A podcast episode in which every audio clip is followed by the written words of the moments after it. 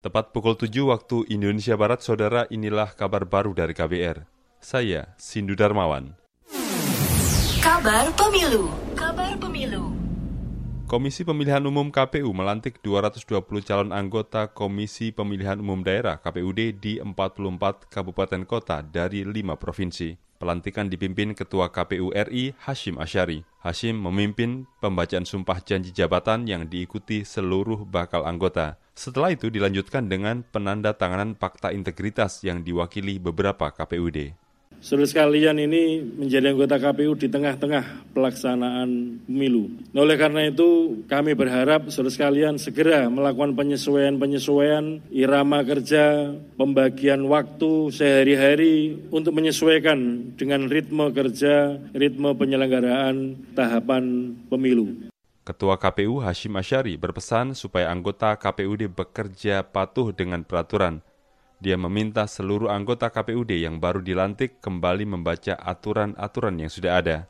Hasim mengingatkan para anggota KPUD bisa menahan diri dari tekanan serta godaan yang datang. Saat ini tahapan pemilu 2024 sudah masuk ke dalam penyusunan daftar calon anggota legislatif dan daftar pemilih tetap atau DPT. Panitia penyelenggara ibadah haji PPIH mengimbau seluruh jemaah menghindari aktivitas yang bisa menyebabkan kelelahan dalam pelaksanaan puncak ibadah haji. Juru bicara PPIH Pusat Ahmad Fauzin mengatakan, saat ini seluruh jemaah haji dari berbagai belahan dunia termasuk Indonesia sedang bermalam di Mina. Sebelumnya mereka telah menyelesaikan rangkaian haji wukuf di Arafah dan mabit di Musdalifah mengonsumsi makanan yang disiapkan tepat waktu, minum obat yang ditentukan, minum air putih yang cukup untuk menjaga kebugaran dan hidrasi tubuh, istirahat yang cukup dan menghubungi dokter jika mengalami kurang sehat. Bila tidak ada keperluan mendesak, jemaah sebaiknya tetap berada di tenda masing-masing. Itu tadi juru bicara PPIH Pusat Ahmad Fauzin.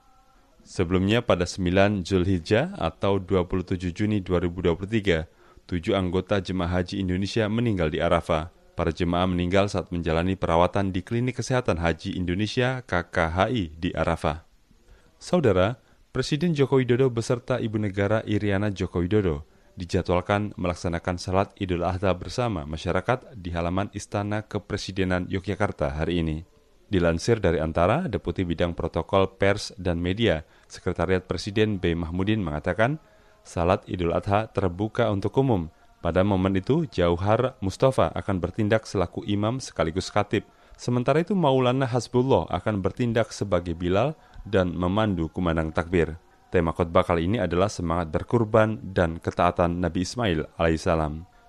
Demikian kabar baru KBR, salam.